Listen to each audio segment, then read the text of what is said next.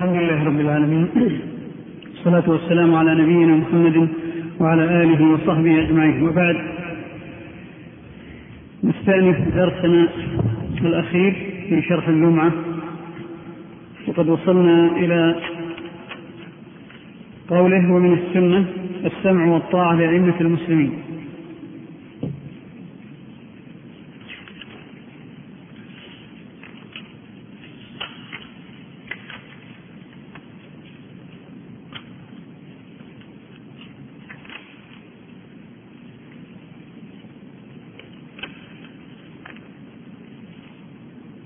نعم اقرأ خالد بسم الله الرحمن الرحيم.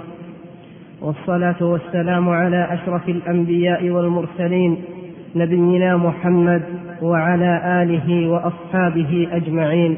قال المؤلف رحمه الله تعالى ومن السنة هجران أهل البدع ومباينتهم وترك الجدال والخصومات في الدين وترك النظر في كتب المبتدعة والإصغاء إلى أهل إلى إلى إلى كلامهم من قراءة خالد السمع والطاعة قبل الخمسة سطور. ومن السنة السمع نعم نعم. ومن السنة السمع والطاعة لأئمة المسلمين وأمراء المؤمنين. بر برهم وفاجرهم ما لم يأمروا بمعصية الله فإنه لا طاعة لأحد في معصية الله. ومن ولي ومن ولي الخلافة واجتمع عليه واجتمع عليه الناس رضوا به أو غلبهم بسيفهم حتى صار خليفة وسمي أمير المؤمنين وجب وجبت طاعته وحرمت مخالفته والخروج عليه وشق وشق عصا المسلمين. أحسنت في هذا المقطع يقرر المؤلف رحمه الله أصلا من أصول السنة. وقوله من السنة يعني من الدين من سنة النبي صلى الله عليه وسلم ومن سنة الخلفاء الراشدين ومن سنة السلف الصالح ومن سبيل المؤمنين. السمع والطاعة لأئمة المسلمين ما لم يأمروا بمعصية. وأئمة المسلمين هم كل من ولاه الله أمر المسلمين. كل من ولاه الله أمر المسلمين. سواء كان خليفة كالخلفاء الراشدين ومن بعدهم ممن تسمى بهذا الاسم كبعض خلفاء بني أمية وبعض الخلفاء العباسيين ومن جاء بعدهم. أو كان إماما وهو بمعنى الخليفة وهو الإمام الأعظم الذي يتولى أمور المسلمين في دينهم ودنياهم وهو السلطان الأعظم. أو كان سلطانا وهو أيضا بمعنى من ولاه الله أمر المسلمين بسلطان إما أن يكون شرعي بمعنى أن تولى, تولى السلطة بطريق الشورى أو بطريق اختيار أهل الحل والعقد أو بطريق الغلبة أو كان ملكا وهو كذلك أيضا سواء تولى عن طريق الشورى أو أهل الحل والعقد أو أهل الحل والعقد أو عن طريق الغلبة أو كان أميرا وهو أيضا بمعنى السلطان والملك. الإمارة العظمى من ولاه الله أمر المسلمين وسمي بذلك أميرا سواء كان بالشورى أو بعقد أهل الحل والعقد أو بالغلبة أو بنحو ذلك من الطرق التي يتولى بها الناس أو يتولى بها أحد أمور المسلمين. كل من ولاه أمر المسلمين فهو له حق السمع والطاعة بالمعروف ما لم يأمر بمعصية لكن لهذه الأوصاف درجات من الناحية الشرعية. فالخلافة خلافة المسلمين أحيانا تكون خلافة لرسول الله صلى الله عليه وسلم على أمر المسلمين وهذه الخلفاء الراشدين الأربعة. المهديين وبعضهم يلحق بهم عمر بن عبد العزيز. وبعضها خلافة على عباد الله أي خلافة الأرض. في دينهم في الدين والدنيا. وهذه لا يلزم أن يكون فيها الخليفة راشد كالخلفاء الراشدين. والإمامة كذلك الغالب أنما تطلق على ما يغلب أو على من يغلب عليه الأصل الشرعي أو الاهتمام بالشرع. ومع ذلك قد يتسمى إماما من هو دون ذلك. وعلى أي حال كل هذه الألقاب هي ولاية للمسلمين. الخليفة والإمام والسلطان والملك والأمير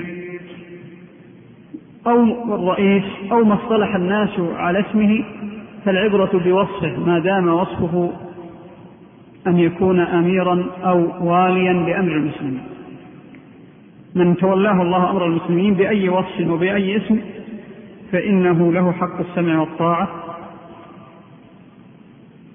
ما لم يأمر بمعصية. ثم قال برهم وفاجرهم. طبعا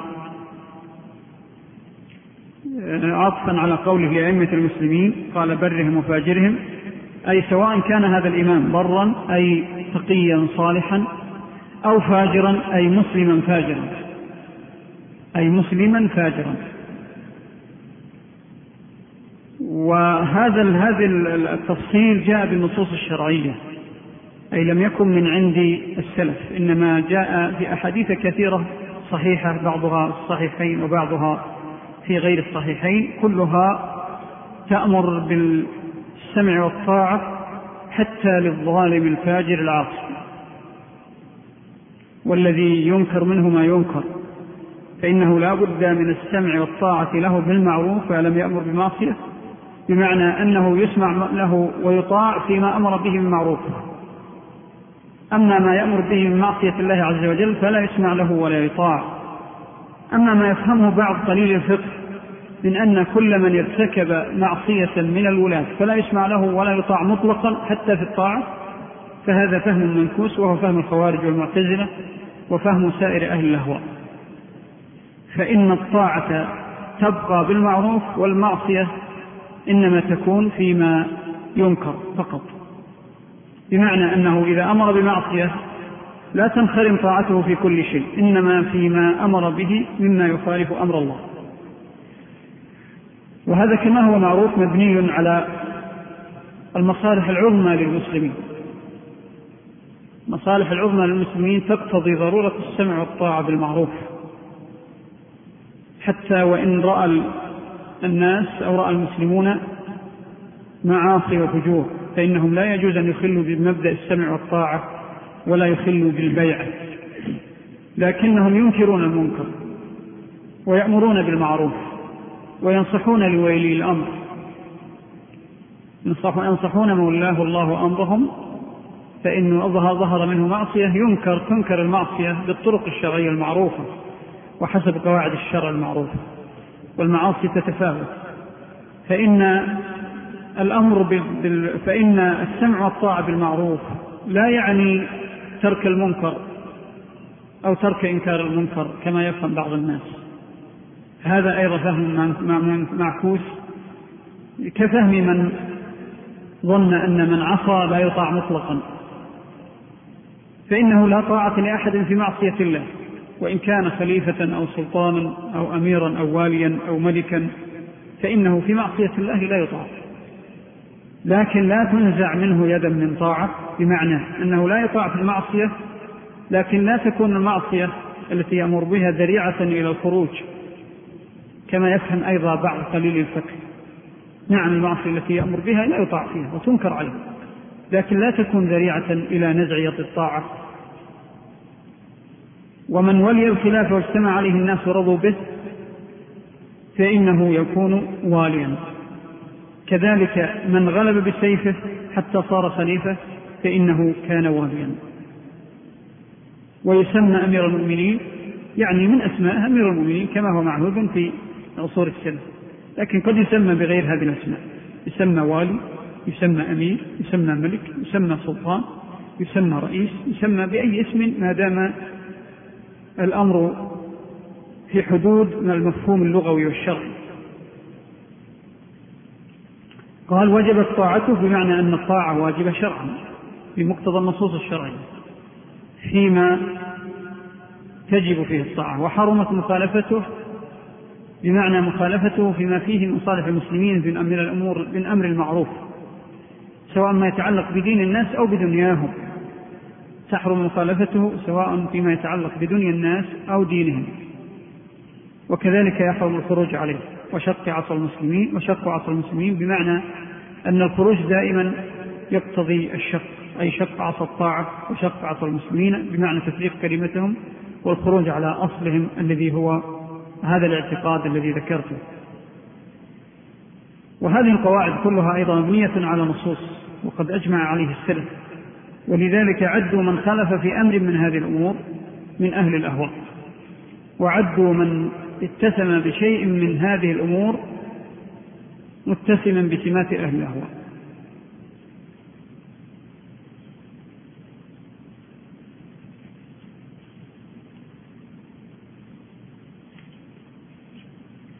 مما يتعلق بهذه المسألة أو بهذا الأصل الأمور التالية.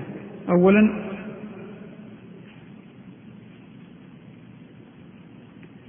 أن الحكم في على ولاة الأمور من حيث البر والفجور أو الكفر أو نحوه لأنه ورد عن النبي صلى الله عليه وسلم في حديث آخر في وجوب الأمر السمع والطاعة ثم قال إلا أن تروا كفرا بواحا عندكم عليه من الله برهان. فيما يقتضي مخالفة هذه الأصول ليس الحكم للفرد إنما الحكم للجماعة وهم أهل الحل والعقد في الأمة. وأهل الحل والعقد دائما هم أهل العلم ومن يلحق بهم من طلاب العلم والدعاة وأهل الرأي والمشورة في الأمة. أهل الرأي والمشورة في الأمة من رؤساء وقواد وكبار وكبار وزراء وموظفين وغيرهم فإن هؤلاء يدخلون في عموم أهل الحل والعقد ما داموا يلتزمون شرع الله في هذا الأصل. ما داموا يلتزمون شرع الله في هذا الأصل. إذا فالحكم بكل ما يتعلق بولي الأمر في الأمور العامة ومصالح الأمة الكبرى سواء بعقد البيعة أو نقلها أو الحكم بكفر معين أو بكفر حالة من الحالات التي يقع فيها الحاكم فيما يتعلق بالمصالح الكبرى والعظمى إنما يرجع إلى أهل الحل والعقد وعلى رأسهم العلماء. وهم الذين أيضا تناط بهم الأحكام المتعلقة بالبيع من عقد البيعة ونقلها ومن لوازم الخروج على البيعة ولوازم نقل الخروج على البيعة. كل ذلك يرجع إلى أهل الحل والعقد. لأن, الله لأن الرسول صلى الله عليه وسلم خاطب الجماعة فيما يتعلق بالولايات لم يخاطب الأفراد. الخطاب يرجع إلى الجماعة والجماعة يمثلون بأهل الحل والعقد منهم. هذا أمر. الأمر الآخر أن ما يتعلق بمصالح الأمة الكبرى مثل تولية السلطان أو البيعة له أو تقرير أمر من الأمور الشرعية العظمى التي ترجع إلى أهل العلم وأهل الحل والعقد هذه لا يصح أن يؤخذ يؤخذ فيها رأي عامة الناس. عامة الناس تبع للعلماء وأهل الرأي. وأهل الحل والعقد وهذا ما كان عليه سلف الأمة. بمعنى أن لو أردنا أن نقرر مسألة من المسائل التي تتعلق بدنيا الناس أو دينهم أو خلافتهم أو إمارتهم لا نذهب إلى ما يذهب إليه الأوروبيون أو الغربيون ومن شايعهم ومن سلك سبيلهم من المسلمين الذين تأثروا بهذه المناهج لا نسلك مسلك التصويت. ونقول بعدد الأصوات نقرر كذا أو نمنع كذا. لأن أغلب الناس دهماء ورعاء. وأغلب الناس تحكمهم العواطف والمصالح الشهوانية. وأغلب الناس فيهم جهل. حتى وإن وجد عندهم عواطف دينية. فلذلك فإن هذا الأصل لا يؤخذ كما يظن كثير من الشباب الآن بالأكثرية أبدا ولا يصح هذا في مصالح الأمة العظمى. والأكثرية هم الهالكون غالبا. حتى في المجتمع المتمسك. الأكثرية هم الهالكون إذا أخذ رأيهم بمجرد العدد. لأن أغلب الناس غوغاء وعوام وأشباه عوام. لا سيما في هذا العصر حينما كثر المتعالمون. فأكثر العوام من أصناف المثقفين. وأكثر المثقفين هم عوام. فإذا أوقعنا مصالح الأمة تحت التصويت وما يشبهه فإن هذا هو الهلك. والأضرب لكم مثالا. من البلايا التي يصيبنا بها الدش ما يسمى بالدش. هذه المضرة العظمى المؤكدة. من يقرر الضرر فيها والنفع؟ أليس هم أهل العلم وأهل في الدين؟ نعم. لو أخذناها بالتصويت ما بالكم؟ ما الذي سيحدث نعم أكثر الأمة. الآن صارت في البيوت ما يكاد يخلو منها بيت بل وجدناها في البادية في القرى في بيوت الشعب في بيوت الشعب نصبت الدشوش. إذا هذا مقياس فقط. هل يؤخذ رأي الناس في مصالحهم الكبرى بعددهم؟ لا يؤخذ بالمصلحة الشرعية. وإلا وقعنا في ذلك. أنا أحببت بهذه المناسبة أن ننبه كثير من أخواننا طلاب العلم أن لا ينجرفوا مع كثير من المثقفين العاطفيين من الإسلاميين وغيرهم الذين يريدون أن يجروا الأمة إلى هذا المسلك ويأخذوا بأكثريتها إلى مهالك ويبنوا أقوالهم وأحكامهم على مجرد رغبة أكثر الناس. وكثير من القضايا الحساسة المهمة التي تتعلق بدين الأمة وبكرامتها وبفضيلتها لو طرحناها للناس بالتصويت لاحتاروا طريق الهلاك. ولا أظن هذا يخفى عليكم. إذا من ضمن هذا أيضا يتعلق بالولاية والعدل والسلطة وغيرها. هذا ترجع إلى أهل الحل والعقد إلى أهل الحل والعقد العلماء ومن كان في سبيلهم. ومن يعرف للعلماء اعتبارهم من أهل الرأي والمشورة من الرؤساء والقواد وغيرهم. هؤلاء لهم اعتبارهم لأنهم يرجعون إلى العلماء. إذا ما رجعوا للعلماء فلا اعتبار لهم. نعم اقرأ. ومن السنة هجران أهل البدع ومباينتهم. لحظة شوي. نعم. وترك الجدل والخصومات في الدين. نعم.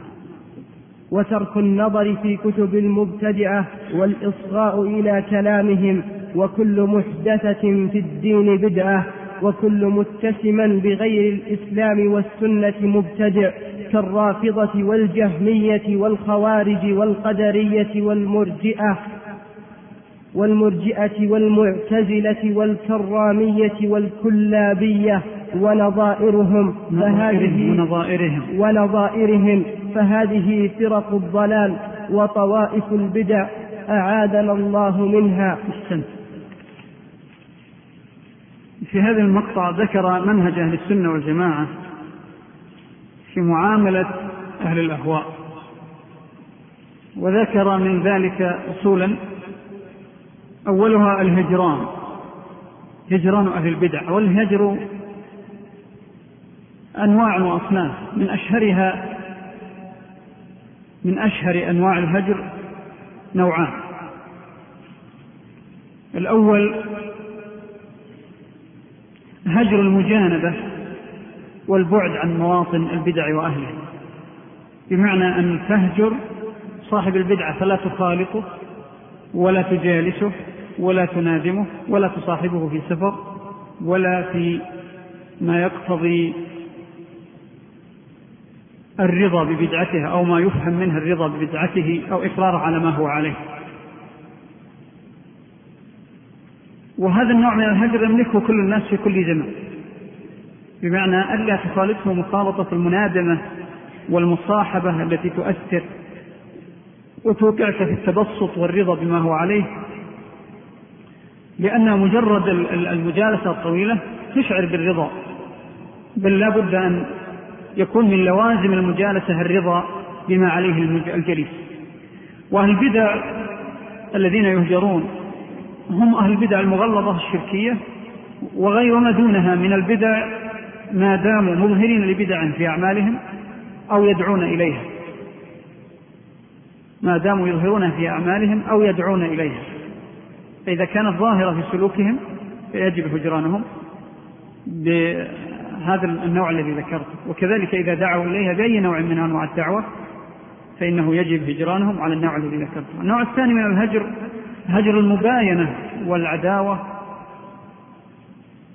وهجر البراءة والتضييق. العداوة والمباينة والبراءة والتضييق. وهي أمر زائد على مجرد ترك المصاحبة. وهذا النوع الغالب أنه لا يحكم به الفرد إنما يرجع إلى أهل العلم. القدوة الذين يحكمون ويؤخذ بحكمهم أو إذا قالوا امتثل الناس قولهم. وهو أن يأمر من له رأي وحل وعقل في الأمة من عالم كبير أو نحوه أو والي يهمه عقيدة الأمة أو تهمه عقيدة الأمة كأن يأمر بألا يتعامل مع فلان وأن يهجر فلا يتكلم معه حتى في الأمور الصغيرة البسيطة. وهذا الهجر هجر الردع وهجر التأديب. كما فعل عمر رضي الله عنه مع صبيغ بن عسل التميمي بن عسل التميمي وكما فعل أئمة السلف ثابت البناني وابن عون والحسن البصري وغيرهم والأوزاعي ونحوهم من الأئمة الذين هجروا أصنافا من أهل البدع في وقتهم كواصل بن عطاء وعمرو بن عبيد والجعد بن درهم وغيلان الدمشقي وغيرهم فإنهم كلهم ممن حكم بهجره وإسكاته. وكان الناس في ذلك الوقت يمتثلون إذا قال العالم أو الأمير قولا في صاحب البدعة بأن يهجر ولا يصاحب أو لا يكلم فإن الناس يهجرونه الهجر الكامل يبتعدون عن مجالسته ومخالطته حتى ولو بضع دقائق أو مجرد رأي موقف خاطف أو لقاء خاطف. إذا لقوه في الشارع أو في السوق آه، جانبوه. إذا قعد في حلقة إما أن يقوم وإما أن يقوموا هم إذا جاء إلى مائدة أو حفل أو نحوه إما أن يخرج أو يخرج ويترك هذا الحفل ونحو ذلك بمعنى المباينة الكاملة المفاصلة وهذا المقصود به تأديب المبتدع نفسه وتأديب الأمة به ليرتدع أمثاله أو الجهلة من الوقوع في الأهواء وأيضا لتحصن الأمة من بلائه ومن خطره على الناس. هذا النوع يرجع إلى مدى استعداد الناس بطاعة العالم أو طاعة الواجب. فإذا كان الناس سيطيعون فإنه ينبغي لأهل البدع المغلظة الذين يخشى خطرهم على الأمة أن يتخذ معهم هذا المسلك. لكن إذا كان العالم أو الآمر بذلك لا يطاع تكون المسألة مجرد عبث فالغالب أن الأمر ينعكس. إذا كان الناس ليسوا على يعني تمسك قوي بالسنة وامتثال لأهل الحل والعقد لأوامر أهل الحل والعقد فيهم فإن الهجر بهذا النوع في الغالب أنه يؤدي إلى نتيجة عكسية. إذا كان العالم لا يطاع أو الأمير لا يطاع إذا قال اهجروا فلان. فإن هذا سيؤدي إلى التعاطف مع المبتدع إذا قيل فيه قولا فيؤدي إلى نتيجة عكسية. إذا كان المسلمون في غربة والسنة في غربة أو في حالة استضعاف أو في وقت تهيمن عليه بعض النظم وغيرها التي قد تحول بين العالم وبين الداعية وبين أيضا الإمام وبين تنفيذ أمره فإن المسألة تحتاج إلى فقه آخر. بمعنى من الحكمة ألا يؤمر بالهجر من هذا النوع. أما النوع الأول فكل يملكه في كل وقت. يعني أن تجانب المبتدع لا تجالسه كثيرا إلا في حدود الضرورة القصوى كأن تعامله بصفته جار حق الجوار أو تعامله بصفته يعني زميل في العمل حدود العمل ولا تسجيل أو تعامله أيضا في المصالح المادية الخالصة التي ليس فيها نوع تودد أو معاشرة تامة فإن هذا قد يسمح به أحيانا إذا كان صاحب هذه البدعة لا يدعو إلى بدعته. لا يدعو إلى بدعة. أما إذا دعا إلى بدعته فلا بد من الحزم منه أو معه. قال وترك الجدال والخصومات في الدين. وهذا نوع أيضا من أنواع الهجر. بل هو أصل من الأصول يتعلق بالهجر وغيره. وجاء به هنا لأن أهل الأهواء غالبا يجرون من يجالسهم أو يلقيهم إلى الخصومات لأنهم يثيرون الشبهات والإشكالات في الدين من ناحية ومن ناحية أخرى. الغالب أن أهل الأهواء من أحرص الناس على ترويج أهوائهم والدعوة إليها والدعاية لها بكل وسيلة ويلبسون على الناس. ويظهرون للناس أنهم أهل تقوى وصلاح بل لعل من أعظم أسباب الفتنة بأهل الأهواء ووجود أتباع لهم من غوغاء المسلمين وعامتهم أنهم. أنهم يتظاهرون بالصلاح والاستقامة وهذا من الابتلاء الذي ابتلى الله به العباد ولذلك إذا تأملنا أحوال البدع الذين ظهرت على أيديهم البدع الكبرى التي ذكر الشارح المؤلف هنا نجد أن المؤسسين لهم كلهم إلا النادر تجدهم ممن يظهرون بالصلاح والاستقامة والورع والزهد والحرص على مصالح المسلمين والغيرة والكلام عن الدين بعاطفة وبتأثير قوي. ابتداء من الخوارج والنبي صلى الله عليه وسلم وصفهم بأنكم تحسنون صلاتكم عند الصلاة وصيامكم عند الصيام هذا الخوارج الأولين. والخوارج الآخرين كذلك الذين يخرجون في آخر الزمان كما ذكر النبي صلى الله عليه وسلم في البخاري وغيره سيخرج في آخر الزمان. أناس حدثاء الأسنان آه، سفهاء الأحلام. ثم قال يقولون من خير قول البرية. يعني كلامهم كلام الأنبياء. يشبه كلام الأنبياء. يشبه كلام الصالحين والأئمة. فمن هنا يجي صاحب البدعة يدعو بمظهره وبتصنعه للناس وبتكلفه في مبدئه قد يوقع أهل السنة بالمراء والجدال والخصومات في الدين. فلذلك ينبغي للشباب أن يحذروا كل الحذر الحذر التمادي في الخصومة. وقد, وقد نلاحظ هذه ظاهرة وإن كانت قليلة لكن معظم النار من مستصغر الشرر لاحظ وهي ظاهرة بينة لكل طالب علم. أن هناك من الشباب من يقع في هذه الخصلة ولم لم يكن صاحب هوى. أي كثرة الجدال وتكرار الأسئلة والتمحل في عرض القضايا وبثها ومحاولة إثبات يعني أو أو دعوى الجدارة وإثبات المعلومة عند الآخرين أو استقصاء ما عند الآخرين من معلومات أو محاولة جر الناس إلى قضايا جزئية أو كلية بالمراء والجدل. لا المناقشة ليس فيها أجر. الأجر في تقرير الدين وتلقيه. والجدال إذا أو كل تحصيل يزيد عن حد الحاجة فهو جدال. بمعنى أن الإنسان عليه أن يسأل ويسمع الجواب. فإذا سمع الجواب فإن بقى عليه إشكال فليسأل في موطن الإشكال في السؤال فقط. أما إذا كرر مرة أخرى فهو مجادل هذا أمر. الأمر الآخر إنه إذا سأل, سأل وأجيب ثم سأل وأجيب وعميت عليه القضية فليسكت. فمعنى هذا أنه يقال له كما قيل للخليل بن أحمد. إذا لم تستطع شيئا فدعه. وجاوزه إلى ما تستطيع.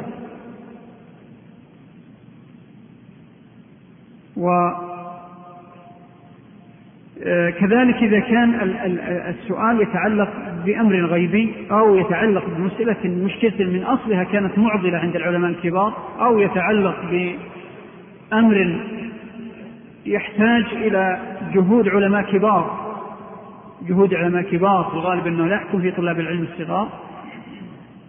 أو كان الأمر عقلي فلسفي أو نحو ذلك كل هذا يتعدد في الجدال في الدين. فلذلك ينبغي ومسألة الفارق بين الجدال والتعليم والتعلم الفارق يعني قد غامض قد لا يدركه كثير من الناس. لذلك ينبغي طالب العلم أن يحذر تكرار السؤال وليحذر كثرة إثارة المسائل وليكن متلقيا أكثر مما يكون سائل وإذا سأل فليحدد المسألة فيحدد المسألة في حدود ما في ذهنه من إشكال فقط لا يزيد عليها لأن الشيطان يستدرج الإنسان. أحيانا تسأل عن سؤال وأثناء الجواب يخطر ببالك مسألة جديدة تريد أن تسأل عنها. الأولى أن تتأنى وتتوقف لا تسأل في نفس اللحظة. تأنى. لعلك تلهم الجواب لعلك تجده في مقام آخر. فلذلك تشقيق السؤال بعد السؤال في مسألة جزئية تتفرع أخرى غير المقصودة بالسؤال هذه من العلامات الجدال والغالب أنها توقع في الجدال. والخصومات في الدين. ثم قال وترك النظر في كتب المبتدعة. هذه أيضا أصل عظيم جهله كثير من مثقف الأمة اليوم. نعم أكثر طلاب العلم بحمد الله يعني خاصة في يعني البلاد التي سلمت من البدع كبلادنا بحمد الله لا يوجد من أهل العلم أو من طلاب العلم من ينظر في كتب البدع إلا نادرا ولضرورة لكن هناك طائفة أخرى مخضرمة. وهي طائفة المثقفين وما أكثرهم. هؤلاء يقرؤون مما هب ودب بل أكاد أقول من خلال تجربتي المحدودة أن قراءتهم في كتب البدع والأهواء والكلام والفكر الحديث المنحرف عن السنة أكثر من قراءتهم في الكتب الشرعية. أغلب مثقفين الآن. حتى من عندهم عواطف شرعية وعواطف إسلامية. أغلبهم قراءتهم في كتب البدع والنظر فيها وهم لا يشعرون ويظنون أنهم يتلقون دينا وفكرا إسلاميا. وهذا أمر يحتاج أن يهتم فيه طلاب العلم. طالب العلم ينبغي أن يبدأ وأن يبقى خلال طلبه في سني الدراسة على كتب العلم الشرعي.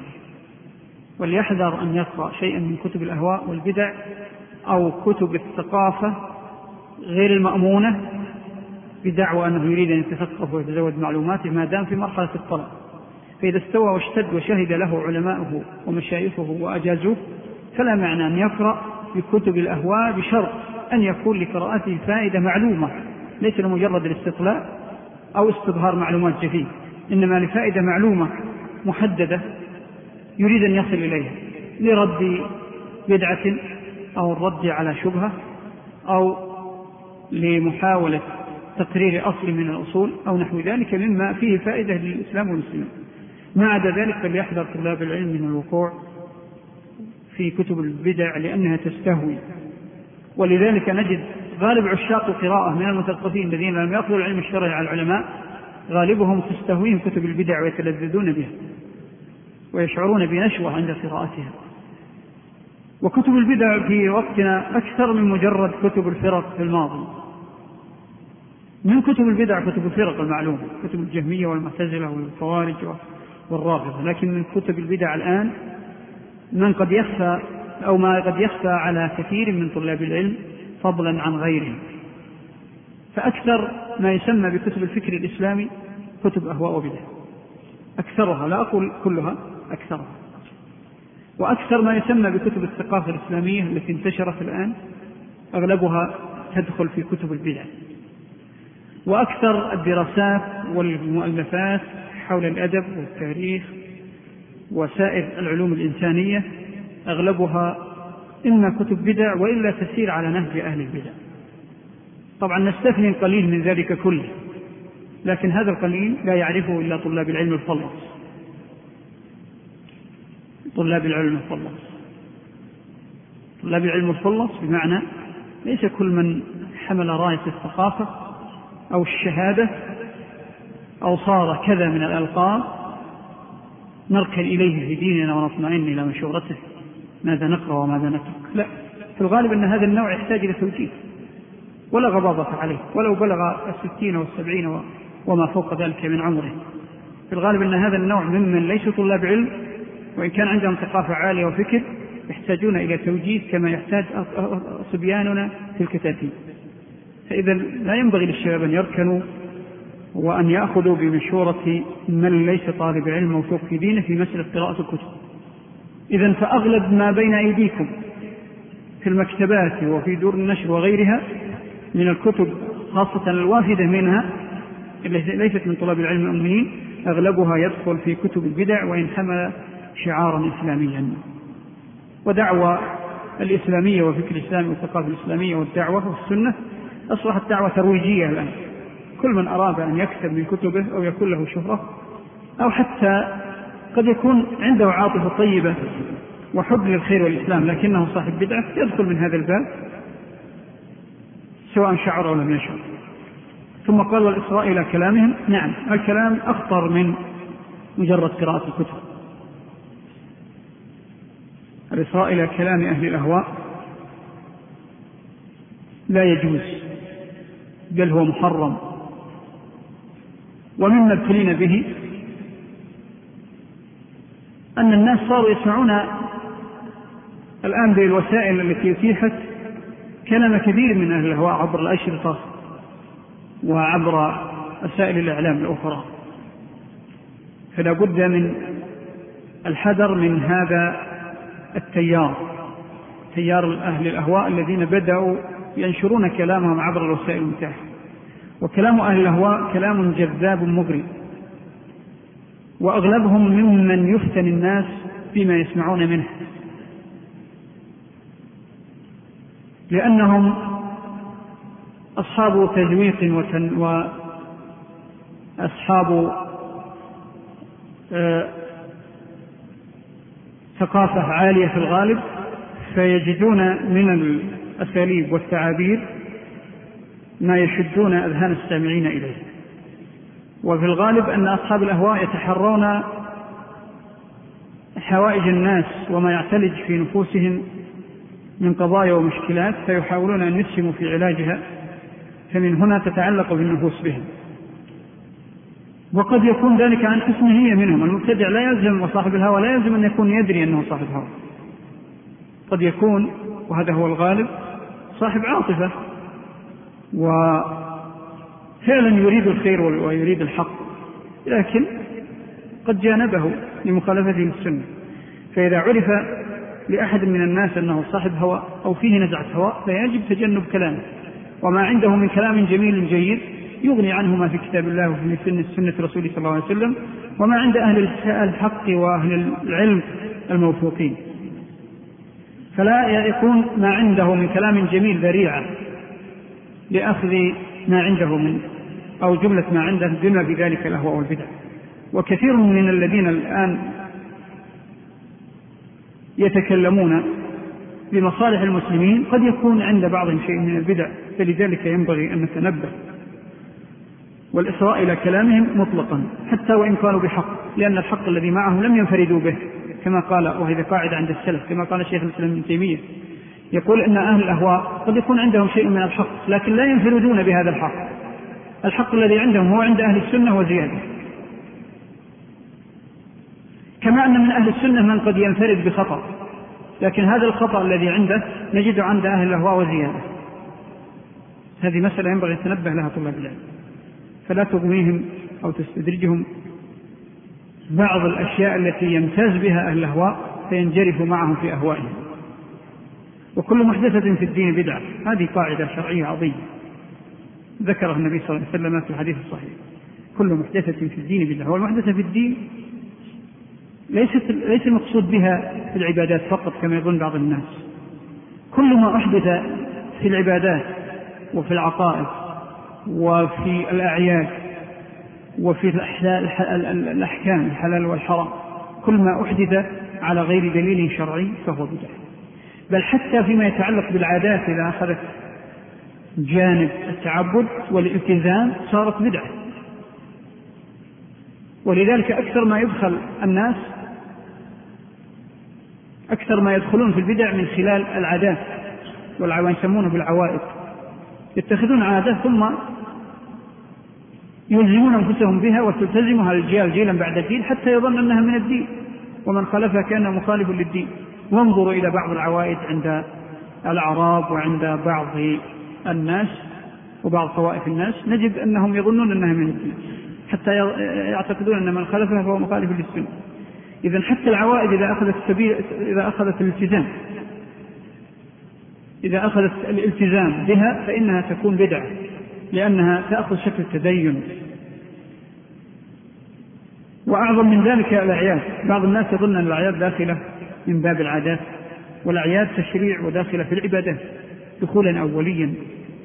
لأن النبي صلى الله عليه وسلم حصر في الحديث الصحيح أعياد المسلمين بعيدين فقط. ما زاد عنهما فهو بدعة مهما برر له ومهما سمي من الأسماء والشكليات.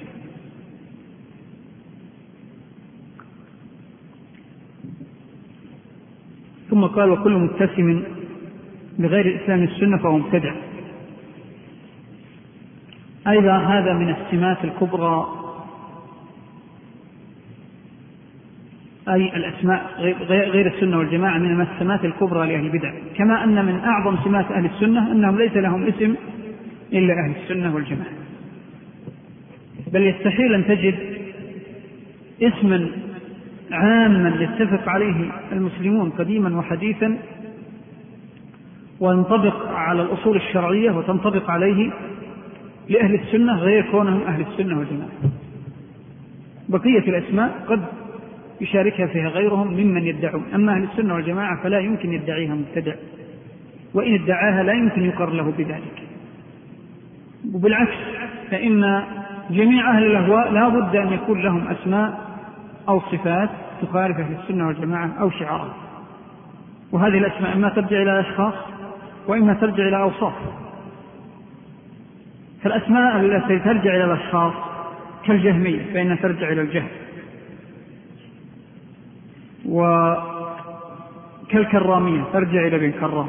كالكلابية ترجع إلى ابن كلاب. كالأشاعرة ترجع إلى الأشعري. كالماتريدية ترجع إلى الماتريدي. يعني الله عز وجل آه، نزه السنة وأهلها من أن تكون هذه الأسماء لهم. فكانت لمن ينتسب إليه أهل هذه هذه الأهواء. وأحيانا تكون أوصاف كالرافضة. سموا رافضة لرفضهم إمامة أبي بكر وعمر وهي من الدين. فلذلك هم رفضوا الدين فعلا جملة وتفصيل رفضوا الدين من خلال رفضهم لإمامة أبي بكر وعمر رفضوا الدين. وكالشيعة أيضا لأنهم شايعوا علي بن أبي طالب. وكالخوارج لأنهم يخرجون وسماهم النبي صلى الله عليه وسلم بذلك يخرجون على الأئمة وعلى المسلمين. والقدرية لأنهم خالفوا في القدر وقالوا بغير ما قال به السنة. والمرجئة لأنهم قالوا بالأرجاء وهو تأخير الأعمال عن الإيمان وهكذا. وأحيانا وفي الآونة الأخيرة قد ترجع بعض الأهواء إلى شعارات إلى شعارات كالاشتراكية والبعثية والوطنية وغيرها وكالديمقراطية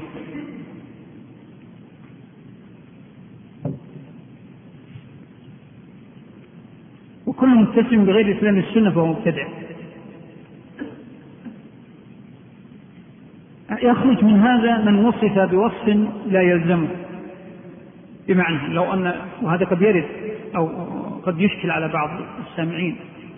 قد يقال أهل السنة سموا بالمشبهة سموا بالحشوية سموا بالنابتة سموا بالناصبة إلى آخره. ليس العبرة بتسمية الخصوم ولا بإلزامهم لهم إنما العبرة بما عليه الحق من ناحية ومن ناحية أخرى بما يكون على وجه الالتزام الدائم بمعنى أن يلتزم به أهله ويرضونه. فالشيعة رضوا بالتشيع الخوارج أيضا سماه النبي صلى الله عليه وسلم وتسميتهم شرعية وتأصل فيهم اسم الخوارج وأجمعت الأمة على هذا الاسم. الجهمية أجمعت الأمة على تسمية بهذا الاسم. آه، المعتزلة كذلك إلى آخره. فإما أن يكون إجماع وإما أن يكون صاحب الشعار يرفع شعاره في الشيعة ويرضى به وإما أن يكون ينطبق الوصف شرعا ولغة.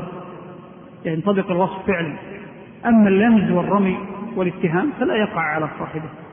لذلك المشركون لما عير النبي صلى الله عليه وسلم بغير ما هو عليه لم يكن لهذا التعيير أي أثر. لا أحد صدقهم ولا هم صدقوا أنفسهم. أليسوا سموا, سموا النبي صلى الله عليه وسلم آه، وحاشاه ذلك؟ سموه بمذمم. هل هو في الحقيقة مذمم؟ إذا ما ما ما وقع عليه الاسم. لا شرعا ولا عقلا ولا عرفا. فهذا الاسم لم يكن له أثر. وكأن الله عز وجل صرفه صرفهم عن تعييره أو أن يقع عليه السبب فكذلك أسماء أهل السنة أو ألقابهم التي عيرهم بها خصومهم ما دامت لا تقع شرعا ولا عقلا ولم يلتزموها أي أهل السنة فإنها لا تؤثر إنما الكلام على غير ذلك مما ذكرت. ثم ذكر أن أصناف أهل الأهواء قال كالرافضة. والرافضة اسم جديد بالشيعة. ذلك أن الشيعة مرت بأطوار ما بين الغلو والاعتدال والتوسط انتهت في نهاية في بداية القرن الثاني الهجري بل قبله بقليل انتهت على أن استوت على الرفض بجميع فرقها وما بقي على التشيع إلا فئة قليلة أو الزيدية بل انقطع التشيع في غير الزيدية. أما غير الزيدية فإن البقية كلهم رافضة ممن ينتسب التشيع. التشيع القديم الذي أحيانا يكون فيه نوع اعتدال لم يوجد. إذا الرافضة هم شيعة اليوم. كلهم رافضة. حتى الباطنية امتدوا عنها أو تفرعوا عنها. كل شيعة اليوم رافضة. إلا نوازع قليلة عبارة عن نزعات فردية وشخصية هذه أمور لا يؤبه بها. لكن الفرق الفرق الشيعية انقرضت ولم يبقى إلا الرافضة. طبعا ما عدا الزيدي الزيدي معروفة باستقلالها فالرافضة هم الذين رفضوا الإقرار لأبي بكر وعمر رضي الله عنه بالإمامة وبالأفضلية. وبل رفضوا أن يكونوا أهل حق بمعنى أنهم سبوا أبو بكر وعمر وزعموا أنهم من المرتدين. لذلك رفضوا الحق كله. ومن خلال هذا الاسم ينطبق الرفض على جميع أمور الدين ليس فقط على رفض أبي بكر وعمر لكن هو الشعار الأول. وسموا رافضة لأنهم لما اجتمعوا حول زيد بن علي بن أبي طالب زيد بن علي بن الحسين